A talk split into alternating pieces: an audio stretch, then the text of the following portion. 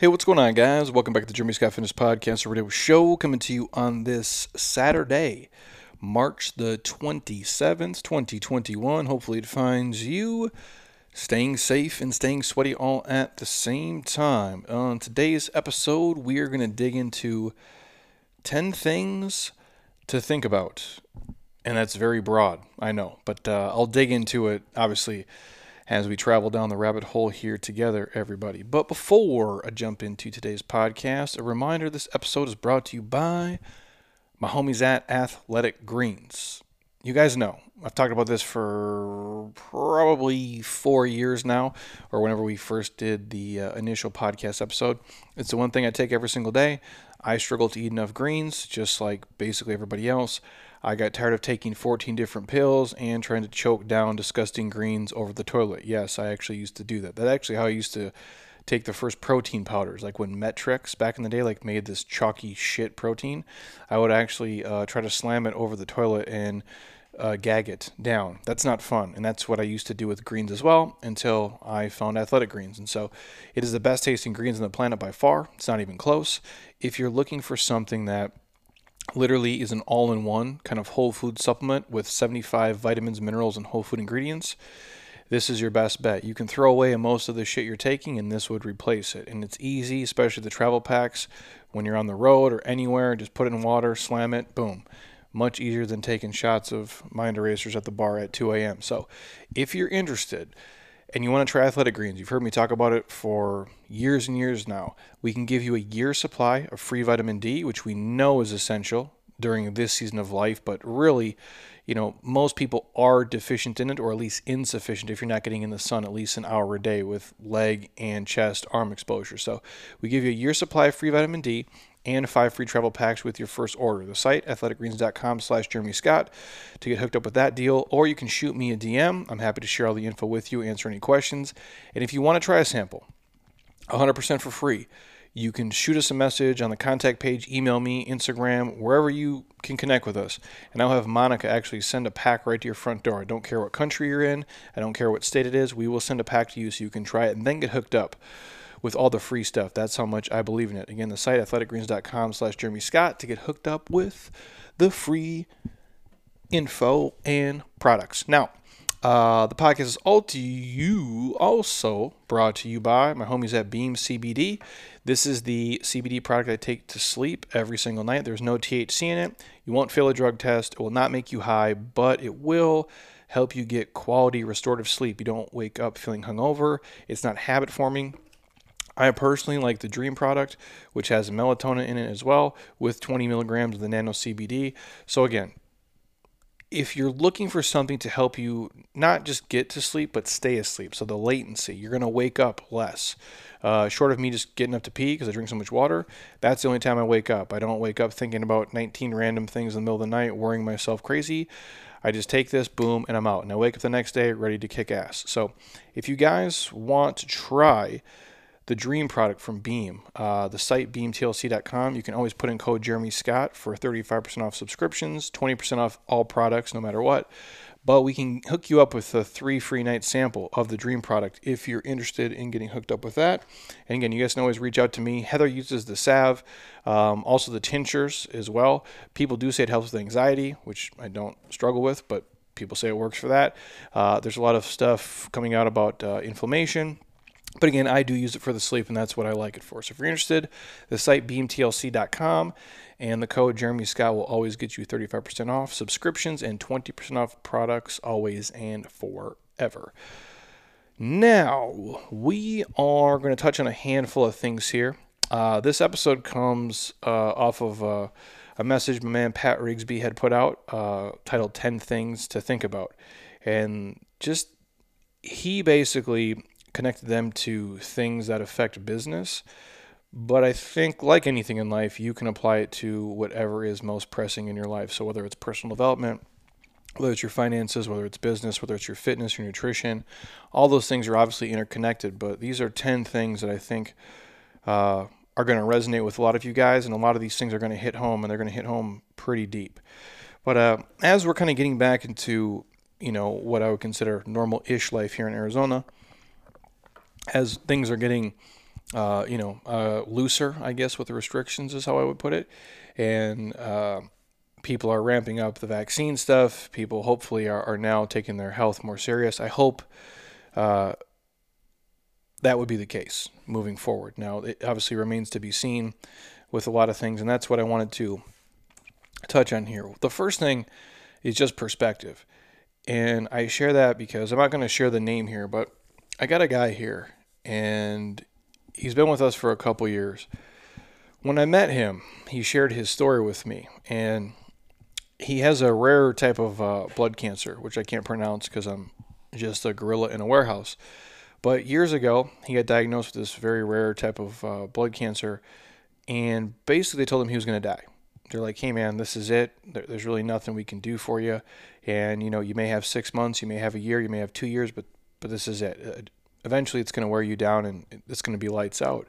So he sold his business, did very well for himself. You know, a couple million bucks all that stuff, and kind of you know traveling around the world with his family and kids, kind of on his bucket list tour. And long story short, uh, the Mayo Clinic, I believe, uh, is who created like this experimental program of like therapeutics and different things. Again, I'm an idiot. I don't know how to describe this to you, but put his cancer back into remission. So he started to do much better. So essentially got his life back, his like second chance at life. And that's when we met him, as he tells me the story. Now, obviously, through all the treatments, the, the chemos, the radiations, all the stuff he went through, obviously there's some some long term effects there. He doesn't have great feeling in his feet, almost like drop foot or like his feet are asleep. So there's some things that always are going to stay with him. But you know, he gets a second chance at life. Well, fast forward. We work with him a couple years, and it is early March of last year, right around the time COVID rears its ugly ass head into our lives. He uh, basically gets a message that his cancer is is back. Um, it's not in the remission anymore, so his cancer comes back. And apparently, the type of like rare blood cancer he has with the COVID stuff, the uh, death rate is about 35 to 40 percent of people. So people who have his particular type of cancers in this, I guess, kind of cancer family, that happen to get COVID, about 35 to 40 percent of them are just dropping dead right off the bat. So this guy moves himself into his house up north here in Arizona for six months during the pandemic, like the, the heart and the meat of it, when we're all kind of stuck at home and just like hating life, right? He decides to not stay with his his wife and his kids because his kids will still be going to see other kids and going, you know, uh, to school and meeting other people and kind of living their life, and he can't risk it with the, you know, him being so susceptible to getting sick and, and probably dying. So he moves himself up to his other home in uh, northern Arizona and lives by himself for six months. And the only time he comes back to see his family is that each Friday he'd come back for his chemo and the radiation and all that stuff, the treatment he's going through. And then he would see his family outside in their backyard, distance, with masks on, because that's obviously how serious it is for him because he's in that vulnerable population. And that's how he lived basically the entire pandemic, a half year of his life, and he couldn't really go out anywhere. You couldn't do anything. Everything's closed, and he's so susceptible to getting it. And flash forward, he comes in and shares all this with me about three weeks ago, as now his his cancer is back under control. He's back on the remission kick, and he's obviously got both his vaccines, so he feels confident to come in here and obviously train with me in a setting where basically it's just us. And as he's telling me that, and th- that story goes about 50 levels deeper, but I don't want to talk for two hours without obviously him being here. I think about how shitty my 2020 was, right? And how, I guess, unfun it was for me, and how rough, you know, it was for uh, like Heather and our friends and our family here and these people. And our experience pales in comparison to his. I didn't have fun it was kind of weird and kind of sad and depressing for me. But I was here exercising, making money. I'm healthy. I can basically do and, and go wherever the fuck I want to. And this guy is living through this nightmare by himself, not knowing if he's going to get this and, and this is going to be the thing that kills him after already going through the cancer and the chemo and the radiation and the surgeries and all this stuff already. Now it's coming back and he has a family and he has kids and he can't even see them it's perspective. You know, we our, our world is our reality, and I'm not trying to knock anybody. Luxury problems are still problems. If you got a flat tire on your Porsche, yeah, that sucks, but you're driving a Porsche. Don't be an asshole. But we make these mountains out of molehills, if you will, and we sometimes get wrapped up in our own bubble in our own ecosystem, and in our in our head, it's always the worst for us. And that's why I, I consistently share the quote if we all threw our problems in a pile, like all 8 million, you know, 8 billion people, excuse me, in the world, threw all our problems in a pile, and you could see all the shit that everybody else is dealing with, I can almost promise you to a person you would sprint back into that pile and grab your shit pretty fast if you knew what everybody else was chewing on. And yet, this is a guy, he didn't say anything the entire year, not a message, not a note, just basically suffered in silence and went through this and was, you know, badass enough to come out on the other side. And I share that just as a reminder. If you might be going through some shit right now, you know, maybe you lost your job or you took a pay cut or things just aren't ideal it can always be worse. I, I, guess is is the takeaway, and I don't want to frame it that way, but it's true. And uh, there's real shit, and then there's this kind of like bullshit that we deal with, and just understand whatever wherever you're at today. It might be some real shit, but you might be on some bullshit, man. And uh, sometimes you just got to rise above it and keep things moving because there's other people out there who are dealing with some real life altering traumatic stuff and they're just pushing right through it. And I say this because this guy comes in here and he's always happy, always smiling, always upbeat. He's got a great fucking attitude. He went through all that shit and then chose to volunteer. In Arizona, you can volunteer to help with the uh, the vaccine distribution. You can go to one of the state sites and work like these eight hour shifts to like, you know, check people in, get them set up. You know, there's it's it's really an efficient system they have set up here to do that. I will I will say that. And he volunteered not once but twice to do that which is pretty badass. And when I asked him why, he's like, it's just like the right thing to do. He goes, Jeremy just felt like it was the right thing to do for me, which is pretty fucking cool, man. So just know there is people out there uh, dealing with some real shit, and those are the ones that tend to just rise up, and it gives, you know, it makes I guess it makes me feel bad, you know, for, for not doing more, but uh, it's pretty impressive and it's pretty amazing, and it, it was even a slap in the face to me, like man, you know, you had some little asshole moments where you were really tripping out about some shit that it mattered to you, but um, in the big picture, that they're really not problems at all. So I, I, I, wanted to share that because I thought it was uh, I thought it was important, and uh, I also want to touch on an email that I sent out uh, to our group the other day. Michael Assert, uh, who's a fitness professional as well, had wrote this uh, I believe on his Facebook page or somewhere, and I stumbled across it and I saved it and I threw it on our email list and it was tied into the uh, the vaccine distribution and uh, incentivizing people to go do it, which I'm all for, right? Like I'm a fan of anything that gets me back into normal life. I really am. My my hope would be that people are going to, you know, eat better and, and train better and take better care of themselves and their bodies and understand that like a vaccine, yes, it's important, but there's a, lot of other shit you need to do to, to build up your immune system, make your body healthier. And if we understand that 80% of people who really struggle with the pandemic or people who are obese and unhealthy, that would have eradicated a lot of the problems right there. And I think if you look at that across the board in terms of heart disease, high blood pressure, diabetes, hypertension, if we ate better and didn't abuse alcohol and uh, shitty food and exercised, we would be much better off as a country and as a nation and as a fucking world for that matter. So my hope is that this woke a lot of people up. But he wrote on his Facebook, and I quote, let me get this right. Krispy Kreme will give you a free donut every single day for the remainder of the year when you show your COVID vaccine. So you are potentially safe from COVID, but in return, you get obesity and possible diabetes. Because when you add up what a free Krispy Kreme is per day, over the course of from now to the end of the year, that's 54,150 calories if you take advantage of the deal, most of which is made up of fat and sugar. It would take you 90 hours of cardio to burn that off, averaging 10 calories per minute.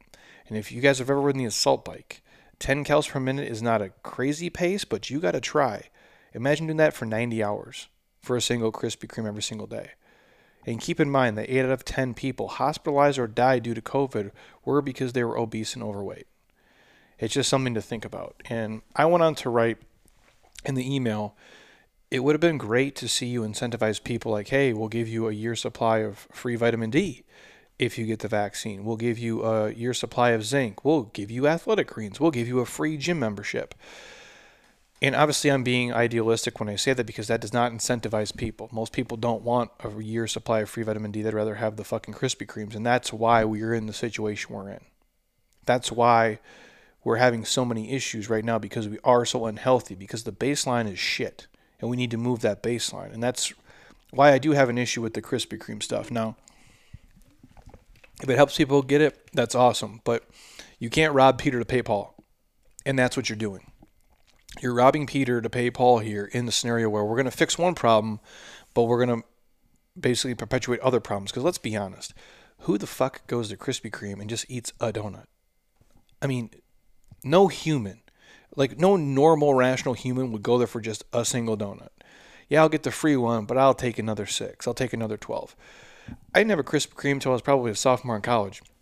And I remember them things came off the conveyor belt, and I literally looked at my college teammates and I'm like, what is this? I'm like, the thing melts in your mouth. It is like, you know, cocaine. I'm like, what the fuck is this? And I can't even feel my face right now. I could eat 30 of them. So I get the addiction there, and I know it's a slippery slope, man. But I, I wanted to share that because it was, I thought it was, uh, you know, important that he had pointed that out, and it just, uh, it's mind blowing, man. Like like what we're doing, we're incentivizing, you know, not the correct things, and we we really, I've said it a million times before, we we missed the boat during this last year where we could have had these real conversations about people getting healthier and being legit, legit healthy. And I think a lot of people have taken some steps in the right direction. I just don't think it's uh, anywhere near enough, uh, in my opinion. And I'm all for everything that gets people to be healthier. Um, I'm not trying to knock the, uh, the, the home fitness apps and things if that's what works for people. Obviously, a lot of people buy our stuff, but it's not gimmicky shit. And I'm not knocking the mirror or uh, what's the other one with it? The other one has like the arms on it. Oh my god, tonal um, or like Peloton and stuff. If that helps people really be fit, that's cool. But my fear is habituation starts with that stuff because with no goal, with no accountability, and with no real coach, most people aren't very successful. You take the best athletes in the world, without a goal, accountability, and a coach, they tend to be lazy, uh, and a lot of them get fat. Not all of them, but a lot of them do because they don't. There's not that carrot there, and there's not somebody pushing them and checking in with them. I did stumble across uh, a post the other day. Um, on, I think it was Yahoo.com. It was like the Peloton pandemic and, and what it's doing to your body. And uh, when you kind of dig into it, basically they're just they're showing people riding these bikes and their postures. And if you've we've worked with a lot of Ironmen here, a lot of triathletes over the years, it's all forward training, right?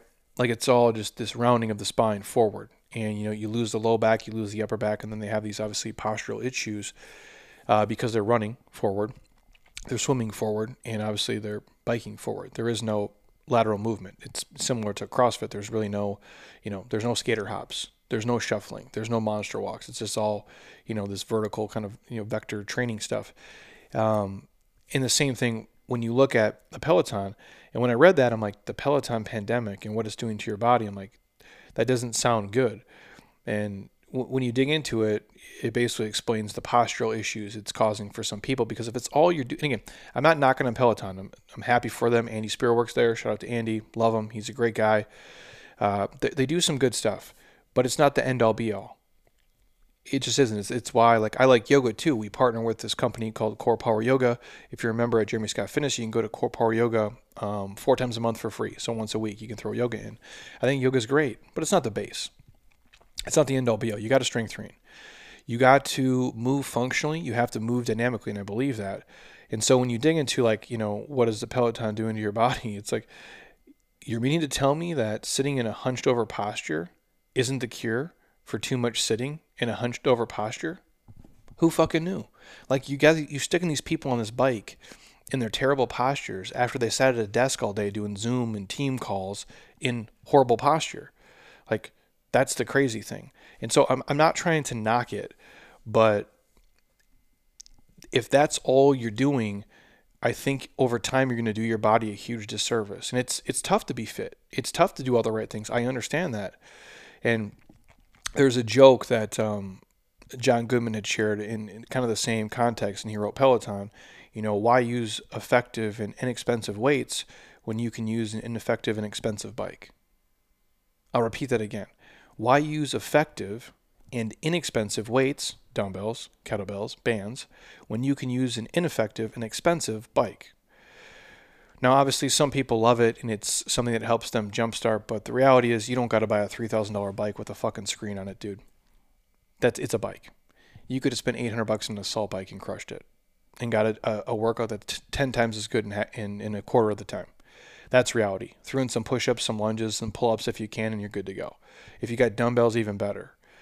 So it, it's just it's crazy what we're doing. I, I think we sometimes are we have the right intentions, yet the the overall picture isn't clear to the average consumer, and it, we're just we're not doing the best we can. At least, hopefully, some of these are steps, you know, forward in the right direction. But it's uh, it's kind of craziness to see uh, how these things are playing out, and hopefully, for a lot of people, a Peloton becomes a great, uh, you know, if dumbbell work is the steak, the Peloton is like the asparagus on the side, and that's a great place for it to be. And hopefully, that's what it stays for people. It's a great side. Maybe it's the mac and cheese, you know, Maybe it's the Brussels sprouts, maybe it's the, the asparagus, but that's what it is. But your dumbbell work, your squats, your presses, your pushes, your pulls, that's your steak, And that's always has been, always will be. The strength training focus is always going to be what it is. Aerobically, you can you can sprinkle in whatever you want, and that's fine. And my hope is that that's what it becomes for people, and they don't rely on it as the steak because they're never going to get where they want doing that. And I think for a lot of people, other than aerobically improving them, it'll create more postural issues than good, especially if they're not doing mobility and foam rolling a ton on top of it. And for a lot of people, it's going to turn to a really expensive clothes hanger. You guys know what I'm talking about. You got treadmills, ellipticals, and shit all over your house that's got clothes, or it's tucked into some corner of an office or a bedroom or a garage, and nobody's using them. So, okay, I'm 20 minutes in and I've been ranting uh, the entire time. My apologies. Uh, hopefully, I can give you guys some value uh, moving forward here. Now, I'm going crazy today. I'm tired. I'm hungry. Stay up too late with some friends last night. Well worth it. Amazing, but uh, I found out that if I stay up till 11 o'clock at night, my brain works even worse than it does if I go to sleep early, which is dangerous for all of us. But the 10 things to think about. Now, Pat sent these in context of like how we think about business, but anytime I read something that says business or fitness, I just think of it as life. I, I really do. It's all connected, you know. David Jack and I joke a lot, you know, it's all fitness and it's all not fitness. And you can, you know, draw parallels to a lot of things in life. I think fitness and finance are, are very comparable. I think sports and real life are very comparable. A lot of things mirror each other if you want to uh, look at them outside just the, the very narrow box that a lot of people do see things in. So, the 10 things to think about. Number one, the most successful people keep improving while the average usually remain average. The most successful people keep improving, even if it's incrementally, while the average person remains average. Obviously, this is an opinion, but largely because, though, excuse me, successful people enjoy improvement. Successful people enjoy improvement. They like learning, they like setting new goals, and they like hitting them. They see success as a process or a journey. They don't buy into the I'll be happy and successful when mentality. You guys know where I'm going with that? People say, well, I'll be happy when I'm a millionaire. I'll be happy when I get that house. I'll be successful when I get this degree. I'll be a success when I drive this car. And it's just not the case. I've shared this on multiple podcasts and, and I'll probably do it until I'm dead. And, and I had the conversation last night with some friends. And I'll talk about this later on in this episode too. But I just want to play the game. That's all this is. It's a, the, the, game of life, the game of business, the game of being an entrepreneur, the game of, of fitness. To me, it's all just playing the game. I don't need to check the scoreboard every five minutes because it doesn't matter. It's nice to glance up once in a while to see where you're at. You know, if, if you're down 10 points or you're up 15 points, whatever it may be. But it's a long ass game. And so it doesn't matter what happens in the first half of the first quarter. I don't need to win every second of every single day. I just like the process. And in, in the process of being successful and being happy, you're going to take some losses. There's going to be some setbacks, and that's okay. But most people I know that are successful, A, we'll talk about the definition of success during this episode a little bit, but it's they're seeing growth. They're seeing improvement and they're seeing learning and they're hitting like these benchmarks along the way as they go and they're having fun doing it. Now not every day. Some days suck shit and some days you're going to get, you know, kicked in the nuts and that just happens. But overall they enjoy every single day. Like they wake up jacked to accomplish things. They get the sense of fulfillment by doing a good job, by putting in a, good day's work. And that's what it's about. It's about playing the game. I don't know anybody who I would consider to be successful and have a successful life who hates what they do, who absolutely dreads what they do, or they're sick of it, they're tired of it, they complain about it because successful people don't do that. And people who are only chasing the end game, I don't think are ever successful. Now, obviously, that's my opinion. And I've shared this before that the end goal is almost it's deflating because nothing really happens. It's like, well, now what? And I use myself as the example. I remember 12 years ago sitting in an office with, with Brett and Pod, and, and I literally said this. I said, if I could just get 100 clients to pay me 100 bucks a month, that'd be $10,000. It's crazy. Even if my expenses were seven and a half, I could make 2,500 bucks a month doing fitness. I'd be the happiest guy in the world. And I fucking meant that. And obviously, we hit that benchmark and then surpass it and surpass it. And obviously, you keep going. The point I'm driving at is just because I got there, I wasn't finished. And when I realized, I'm like, well, I'm not, this isn't fulfilling. That's, this is just one check mark to move forward because if I just, if I stop here and die, what's the point? I want to be on the cover of a magazine. And then you get on the cover of the first magazine and the next magazine and the next magazine. And it's like, well, now what? Well, now what? Well, I just want to, I want to do, I want to do a project with Men's Health and then another project. And then it, it just keeps going. The point is, is the game is what it is. Like the journey is everything. The journey is the success. It's not just the, oh, you paid off your house. Yeah, nothing happened. There wasn't a parade. Nobody fucking celebrated. It was the process of doing it which I enjoyed. The tactical part of it. You know, as much of it as was a pain in the ass and that I don't really want to ever go through that that process again, which I will not do. I liked the game of it. I liked the challenge of it. Like that's why I love fitness. That's why I love sports. You love competing, whether it be with yourself or the other team or with another player if you're going head to head. But at the end of the day, it's always with yourself even if other people are in the same arena, it's just you versus you. That's what success is to me. It's the people that are willing to grow, willing to challenge themselves, willing to be uncomfortable, willing to push themselves beyond what normal people will do. That's why the people in fitness are fit. It's fucking hard. It takes a certain level of, you know, sacrifice uh, commitment and dedication and patience that most people don't have. And if you're not growing, you're dying. I believe that. And if you want to picture like an uphill incline, right? Like that's what life is and that's what success is to me. It's like if you're pushing a wagon up a hill, there is no such thing as staying the same. It's either going forwards because you're moving it forwards or you're going to slide backwards. And that's what I think the success mentality is, as opposed to the I'll be successful when I do X, I'll be successful when I do Y.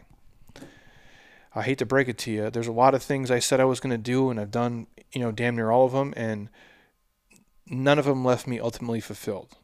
There's always this natural inclination for us to, to, to want more and to do more. And that's why I say if you can find something you love to do or enjoy to do that fulfills you internally, gives you some kind of like emotional income, that's the game, man.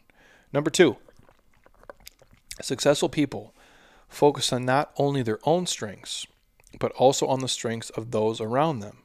It's not that they ignore weakness, but they don't try to fix those as much as they build on their strengths.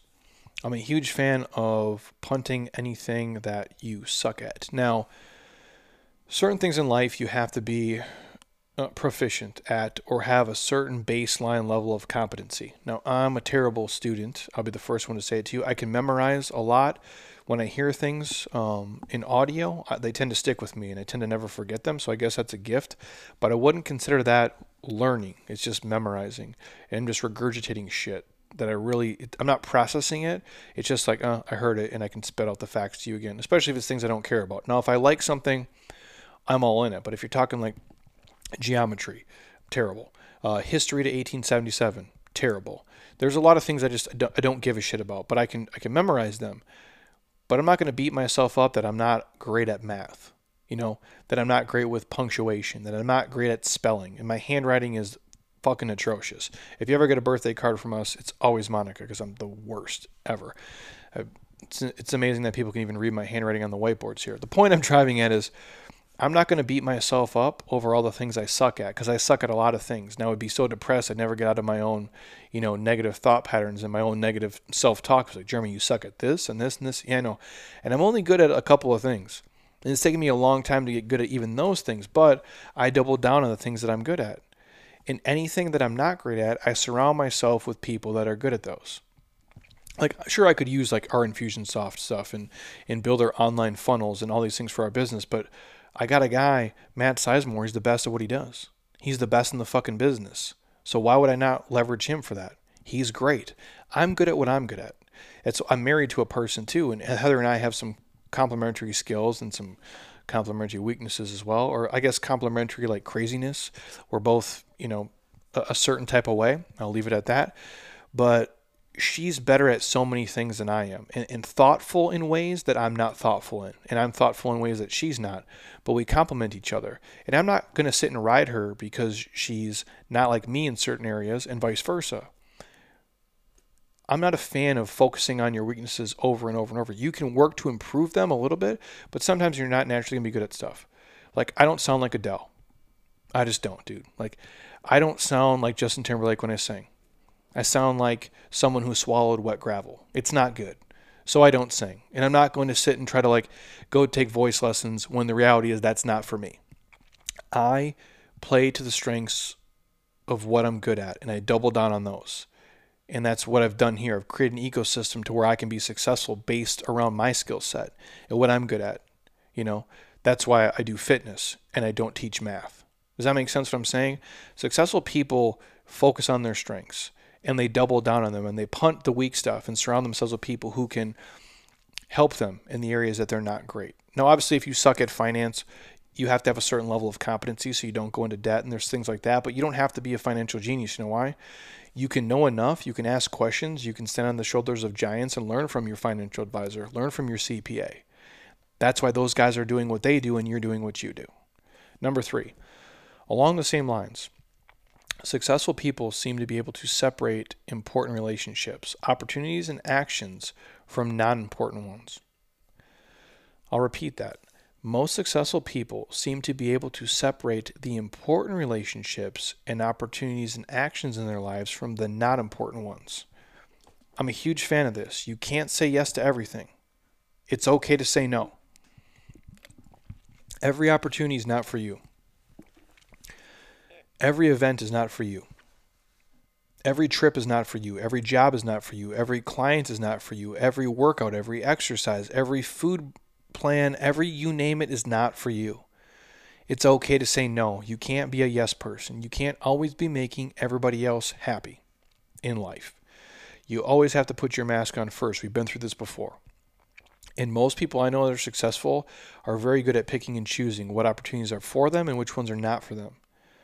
I turned on a lot of things last year. Well, last year was a weird year. Um, but there's a lot of things I couldn't do. And the year before, I turned on a lot of opportunities that just weren't for me. That would have helped me financially do a lot of things differently. Um, but it just wasn't right for me. And I know that it just wasn't an important opportunity, at least for now, for my goals and, and who I am and what I want to be. And that goes for people in my life. I got a lot of friends. I'm very blessed and very lucky and fortunate but I know what relationships are important to me and which ones aren't.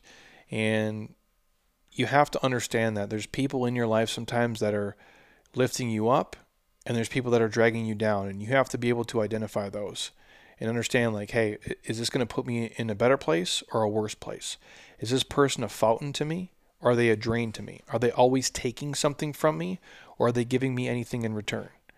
And most successful people understand, you know, hey, these actions matter, these relationships matter, these opportunities matter, and these ones don't. And they prioritize their day and their week and their month, their year, and their life that way. Number four, successful people understand that working hard has a ceiling and eventually you'll have to shift to working smarter. This is true. Um, depending on what you do for a career or for a living, um, this is going to hit everybody a little bit different. But in my world, there comes a point where you just can't work any harder. Like like physically, you just can't do it.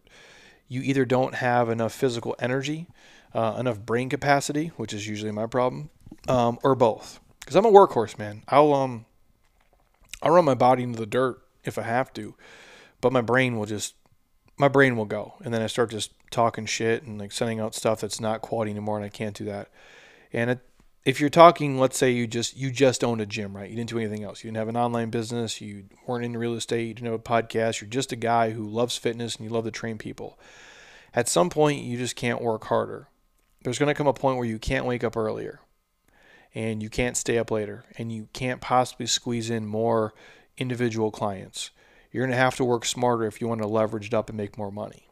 Whether that be running, you know, small groups, large groups, there's an online component, you're going to have to say no to certain people. And this year specifically, especially the first three plus months of the year, I have turned away more people who want to come in here and work with me uh, in a one on one setting. I just don't have the time. I don't have the bandwidth. Now, could I you know, squeeze them in on a Friday and a Saturday and a Sunday and maybe a Tuesday afternoon, sure. But it's going to steal from me. You know, at that point, I'm, you know, it's not about money either. It's, uh, it would rob me of, uh, the quality I could give to everybody else. And that's what we all get into. That's why I say every opportunity is not for you. But you have to understand, like, you can't just keep working harder and, and working more. It has to be smarter. It has to be more efficient. And you have to learn to say no to certain things and understand where you place your energy and that's tough for a lot of people, especially if you're if you are the, in the entrepreneurial kind of uh, world and you're you're trying to do everything and be the jack of all trades. You just can't. Um, and if you are an entrepreneur out there and you struggle with that, a great book is, is The E Myth by Michael Gerber. Again, it's called The E Myth. Uh, Michael Gerber put it together. There's a lot of different uh, the e books, but that one's great. It just breaks down the difference between uh, being a manager and a technician and the owner and, and how you wear all the hats and eventually you have to transition, you know, to what your strength is. And a lot of people do struggle with that because um, they don't want to say no, they don't want to miss out, but you have to understand at some point working harder is just not an option. You have to be really smart about it in how you spend your energy. And I think it was maybe a, a Jeff Bezos clip that I was watching where he was talking about sleep and uh, obviously, you know, you know, richest dude in the world, or at least one of them. And he was talking, you know, if I get up super early or stay up super late to get a couple more tasks done, the quality of my decision making dramatically decreases. And basically, what he was saying is if you're like a CEO of these huge companies, probably Fortune 100, 250, 500, whatever, the guys, you know, making, you know, multiple million dollars a year, you know, just in probably bonuses, let alone salary. He's like, your job isn't to do more tasks your job is to make probably five to six, you know, decisions, important decisions, and you have to be mentally clear and focused for that. And that's what he's talking about, like working smarter as opposed to just harder. And a lot of times people blur the line between the two. Number five, who you surround yourself with matters a lot. And that's what I touched on with relationships. Again, I can't say this enough. This is true for everything in life if you want to be a good, kind person, you got to surround yourself with good, kind people. If you hang out with negative assholes, even if you don't try to be, you might end up being a negative asshole. It just wears you down, man. It really does. It's it's draining on you, and that's why I talk about the fountain and the drain. You know the people I'm talking about, the people in your life. They're just the energy sucks. They're just the vampires. They take from you. They're always complaining. They're always bitching. They're always whining. You're always pouring into them and they're never pouring into you. It's exhausting, man. It really is. When you're always their counselor, when you're always their coach, and it just seems like nothing's ever good enough. And when you give them a piece of advice, it's always another complaint, or it's always there's always a rebuttal of negative shit. You guys know those people. We all have them in our lives. I don't have any of them as personal friends because I eradicated that shit a long time ago. But the sad thing is sometimes it's your family. And I'm not telling you what to do, but uh, my family knows if you're calling me uh, to get a you know Cinderella kind of Pollyann uh, pep talk, you fucked up. I'm the wrong dude. You're getting uh you're getting Jeremy Goggins basically on the phone uh, to to kick it real to you, and that's who I am though. And, and I try to help people that way to be brutally honest with them if that's what they need to hear. Now, obviously, sometimes you have to do it with padded gloves, but you have to surround yourself with people who are like you or people that you want to be like. Does that make sense what I'm saying? Like if you want to be financially successful, you can't hang out with people who are at the bar, you know, crushing whiskeys, playing pull tabs till one in the morning. That's not a recipe for success. Do people still play pull tabs? I feel like I'm dating myself, like I'm an old guy from the Midwest, but I, I am an old guy from the Midwest. But that's what people would do. You know what I'm talking about? Like where they're just ripping off pull tabs as they're, they're crushing wild turkeys till 2 a.m. and they complain that they're broke as fuck. Like you don't want to be that person. If you're hanging out with people who are always drinking booze, eating fast food, never exercising, it's going to be really hard for you to, you know, compete in the next Ironman. Like real recognizes real. Like you have to be in the circle that you want to be in. And if you're always the fittest, the smartest, the best person in the room, I think you're walking into the wrong rooms. You may you maybe have to level up your circle of humans because the people you surround yourself with, whether it be digitally or in person or listen to on podcasts or watch on YouTube, that shit matters, dude. It is. You are what you consume on every level. And that doesn't mean just the food you eat and what you drink. It's what you listen to, it's what you read, and it's what you watch. Number six. No successful person goes it alone. Success is a team sport. And it's true, dude. Um, obviously, uh, I get a lot of credit for the things that go on here. It's the Jeremy Scott Fitness podcast. I'm wearing a Jeremy Scott Fitness shirt. My name's on the building. People come here as weird as it is. They fly in to take a picture with me, and they think I'm like way fucking cooler than I am, and I'm not. But I get all the credit. and I also eat all the shit too.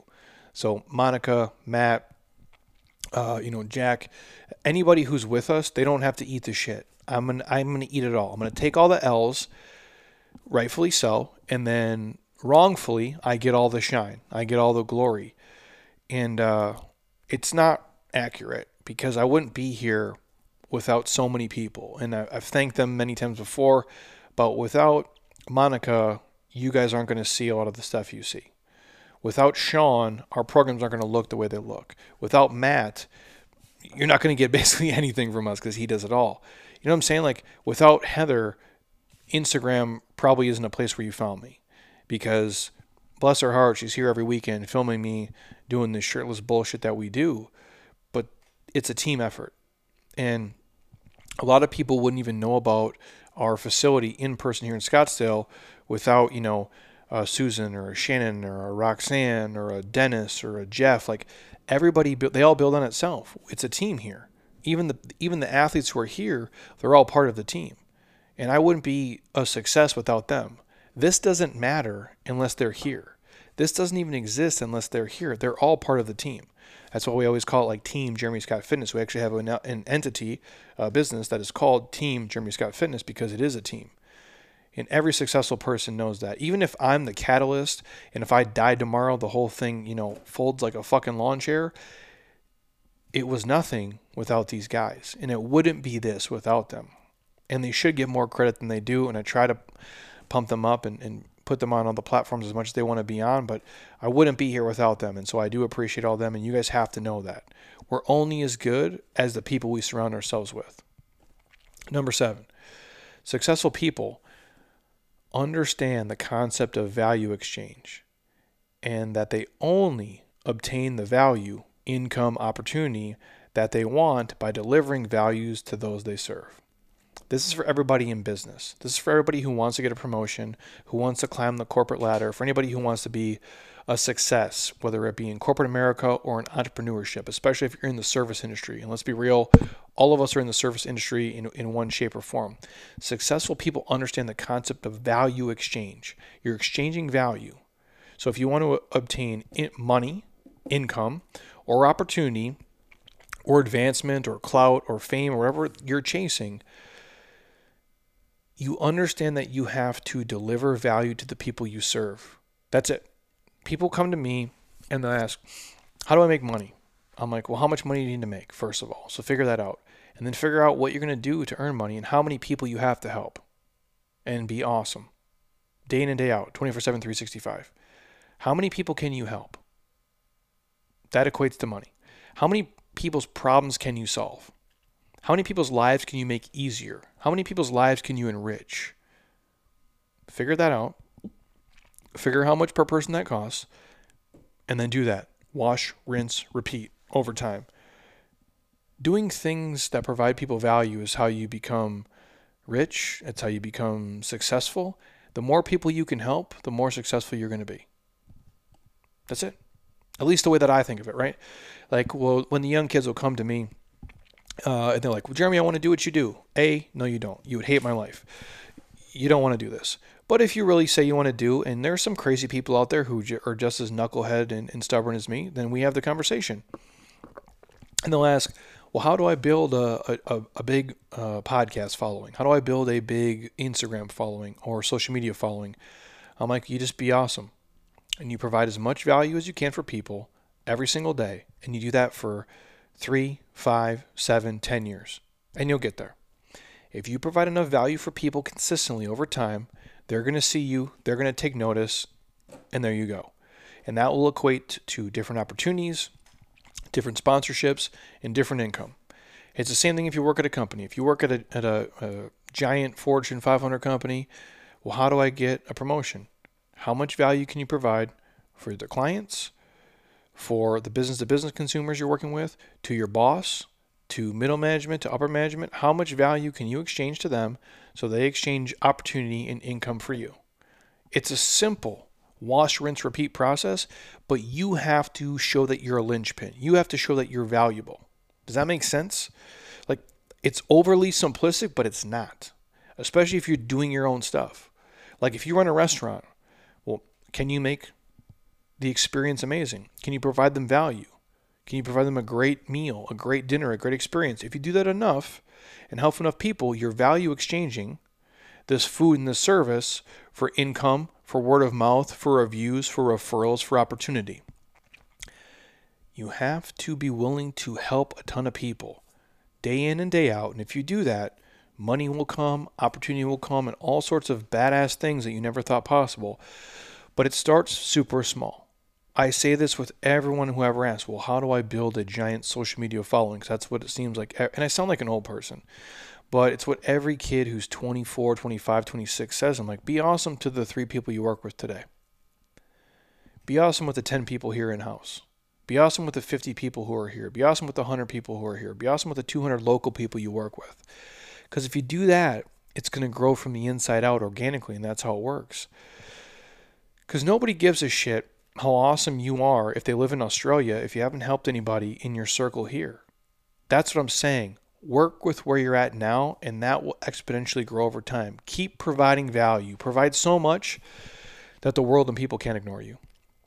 Number eight, successful people are strong believers in personal responsibility. They don't feel entitled or victimized, they own their outcomes.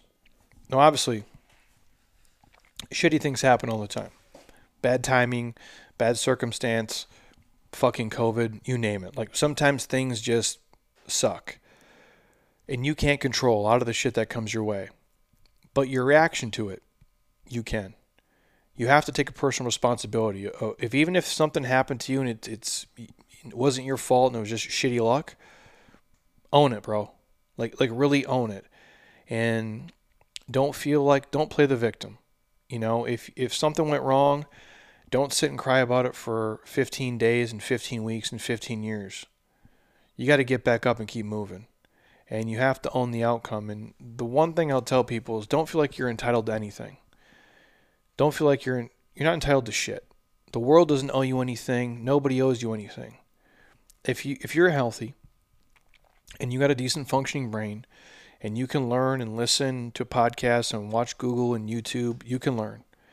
And you can work your ass off day in and day out. And if you don't have a negative mentality, if you don't have this kind of, you know, victimized outlook on life and you're willing to work your ass off and be positive, you're going to have some pretty good outcomes over time. It's not going to be super easy. It's not for anybody.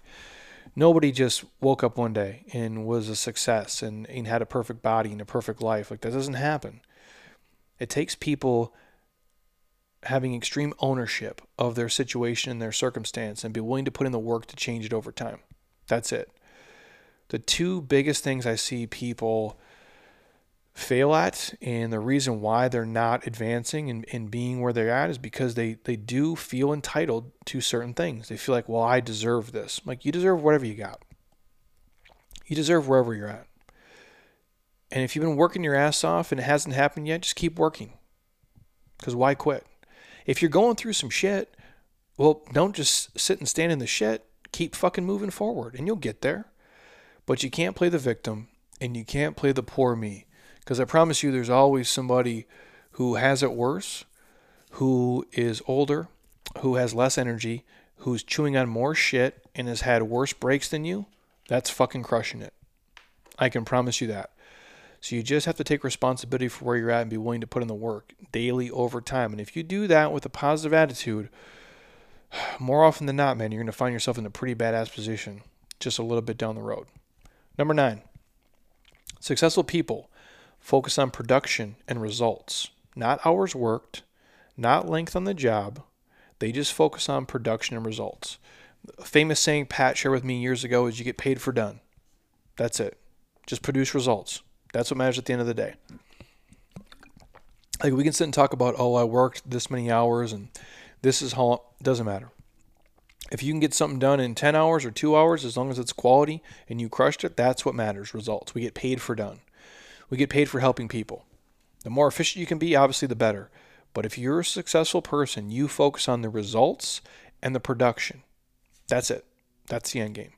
And number 10, truly successful people define what success means to them rather than adopting someone else's definition of success. I'll read that one last time because this is the last one. The true successful people the ones who I feel are successful. They define what success means to them rather than adopting somebody else's definition of what success is. And I think that's the key to everything. It always has been to me. We sometimes get wrapped up in what we think the world's definition of success is, or societies, or your parents, or your friends, or your you know, whatever, you know, YouTube and, and shit they're trying to, to feed you on TV. And, and I always go back to, you know, the Tyler Durden quote from Fight Club. And if you guys have never watched Fight Club, it can, if you watch it in the right mindset, it can change the way you think about life in a lot of ways. I saw it as a young kid and it obviously struck something in me because I probably watched it 300 times since then. Not only is it a great piece of cinema, uh, and it's comical and entertaining, but there's a lot of life lessons in there. And I've written a blog on it before. We did a full podcast on, I think, like 10 quotes from Tyler Durden or something like that. But one of them is, you know, when we talk about success and we sometimes equate it to status and, and job title and stuff, the quote in the movie famously shares is, you know, we buy things we don't need with money we don't have to impress people we don't like. You know, we buy things we don't need with money we don't have to impress people we don't like. And we're, we're flexing, right? Where we're trying to show out, we're trying to be fancy, you know. And they, they go on in the movie to say the things you end up, you know, owning, you know, they really own you at the end of the day. And if your definition of success is, you know, graduating college, be, becoming an attorney, living in a $5 million house, driving a Mercedes, respect I say this to Heather all the time. I don't judge anybody. I'm nobody to judge anyone. I'm just as fucked up and flawed, if not worse, than all of you guys. And I've made more mistakes than I can even imagine. And a lot of them, I don't even want to remember them. But if you're happy, I'm happy for you. The problem is a lot of people don't define success for themselves. They're doing what they think their mom and dad think success is. They're doing what they think their wife thinks success is. They're doing what they think their friends think success is. And they're pandering to an audience that really doesn't give a shit about them. They're pandering to strangers. They're spending their lives, you know, worried about what other people think. And at the end of the day, almost everybody is too wrapped up and busy in their own lives to think about you at all. So they really don't give a shit. So if you guys are doing that, please stop because that's not what success is. Success is your definition of what makes you happy, what makes you feel successful. To me, it's living my life on my own terms.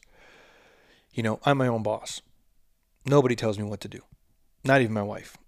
We might have arguments at home, but she's not going to tell me shit.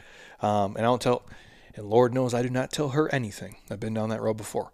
Um, so to me, success is doing what I want when I want. And I created a world here where I can do and say what I want. And to me, success is actually using the gifts that I have, whether they be acquired from God or the universe or energy or the unicorn tears I drank this morning, or just the skills I've acquired over time of trying to make myself not be an asshole, of, of trying to be a good human. So if I can take that and give that to other people and give them the gift of health, give them the gift of fitness and the education and, and a motivation and accountability to be a better person and to be healthier, that's what success is to me. It's not about money. Yeah, we, we can talk about financial success for sure. And I think success has pillars too, right? If you want to talk about, well, I'm successful, it's not just the money you made because there's a lot of people who make money who have no friends and are assholes and everybody hates them and they're empty as fuck inside and they're depressed and miserable. I wouldn't say that's successful. Then there's people I know who are rich as hell and have great friends and they're super grounded and they're super happy and they're super giving. I would consider them to be more successful. Does that make sense? We all have our own internal definition, but for me, it's being able to do what I want, when I want, in the way that I want it, where I don't feel like I have to sell people on something. I don't have to pander to an audience. I'm doing things that I think provide value to the world, and I'm taking these gifts I have and giving them back. That's why I believe I'm here. Like, so we can I can make the world a better place and ever what kind of small weird fucking way I can do it, whether it be through shirtless videos with rap music in the background, so be it. If that's what gets you into the queue, I'm happy to do that. The point I'm driving at is people who are really successful, and when I say successful, I mean happy. I equate success to how happy you are, how fulfilled you are, how much passion you have, how excited you are, how motivated you are every single day. To me, that's what success is. I don't care if you make $36,000 a year. If you love your fucking life and you're jacked to do what you do, you are successful. If you make $360,000 a year, but you're super stressed and depressed and you have a drinking problem and you hate your life, I don't think that's successful. But that's my definition. It's up to you to make your own. But the people that I've worked with here over the last 10, 11, 12, 13 years, the ones that are truly successful, are the ones who have their own definition of it. And they're not doing it for other people. If they buy things, it's for themselves. If they buy things, it's for their family. If they buy things and do things and they're spending time, it's to enrich their lives and the lives of people around them. And they're more often than not really happy doing it. They're not keeping up with the Joneses. They're not, you know, fake fronting and flexing to impress other people because it doesn't matter to them. Because that's not what success is in their eyes. But again, it's up to all of you to make your own definition. So I'm sure some of those hit home for you guys. But again, it's just a quick rundown of you know, I guess 10 things to think about in terms of your life and success and, and how you're approaching it and how you go through your daily life. Because you spend far too much time sometimes doing tasks and chasing things that really don't bring you any fulfillment and happiness. And if it's not doing that, then what the hell are you really doing, right? Because life is really short. And to do it, to chase things and stuff and status that really doesn't fulfill you, isn't success to me. But again, at the end of the day, all you have to ask yourself is, am I happy and am I fulfilled and do I feel like I'm growing and making progress? And if the answer is yes, you're on the right track. And if the answer is no, maybe it's time to just stop, step back, pause, and audit your life and make a couple of changes. And the great thing is, is you're in control of that and you still got plenty of time to do it. So hopefully you guys enjoyed it. Uh, reminder, the podcast is brought to you by my homies at Athletic Greens, athleticgreens.com slash Jeremy Scott for a year supply of free vitamin D and five free travel packs with order one. Or if you want a free sample, hit me up. I'll have Monica send one right to your front door. My gift to all of you. And the podcast is also brought to you by my homies at Beam CBD. It's beamtlc.com. The code is Jeremy Scott for 35% off all subscriptions and 20% off all products. That is what I take every single night for sleep, the Dream product specifically. Um, but if you want to try the tinctures, the balms, or any of their clarity stuff, it is all amazing. And again, it won't get you high, but will help you be relaxed and get a little bit better sleep if that's what you're looking for. So if you guys got questions, any of that stuff, obviously hit me up. What do I got coming up on the docket here? It is March um, 27th. I have Alexia Clark coming on the podcast on Friday, Nikki Metzger the following Friday, and Megan Rigby the following Friday after that, as well as probably Heather and myself sprinkled in there along the way. And then our 34 Days to Fit challenge is kicking off here April 19th, but I will dig into that in more detail for you guys who want to work with us in a deeper context. That's coming down the pipe, and then a lot of other fun stuff I'm working on. But I'm tired, I'm hungry, I got to get the hell out of here. I wish you guys an amazing Friday, or not Friday, it's Saturday. See, I'm losing my shit. Uh, whatever day you're listening to this, hopefully uh, you guys are having an awesome day.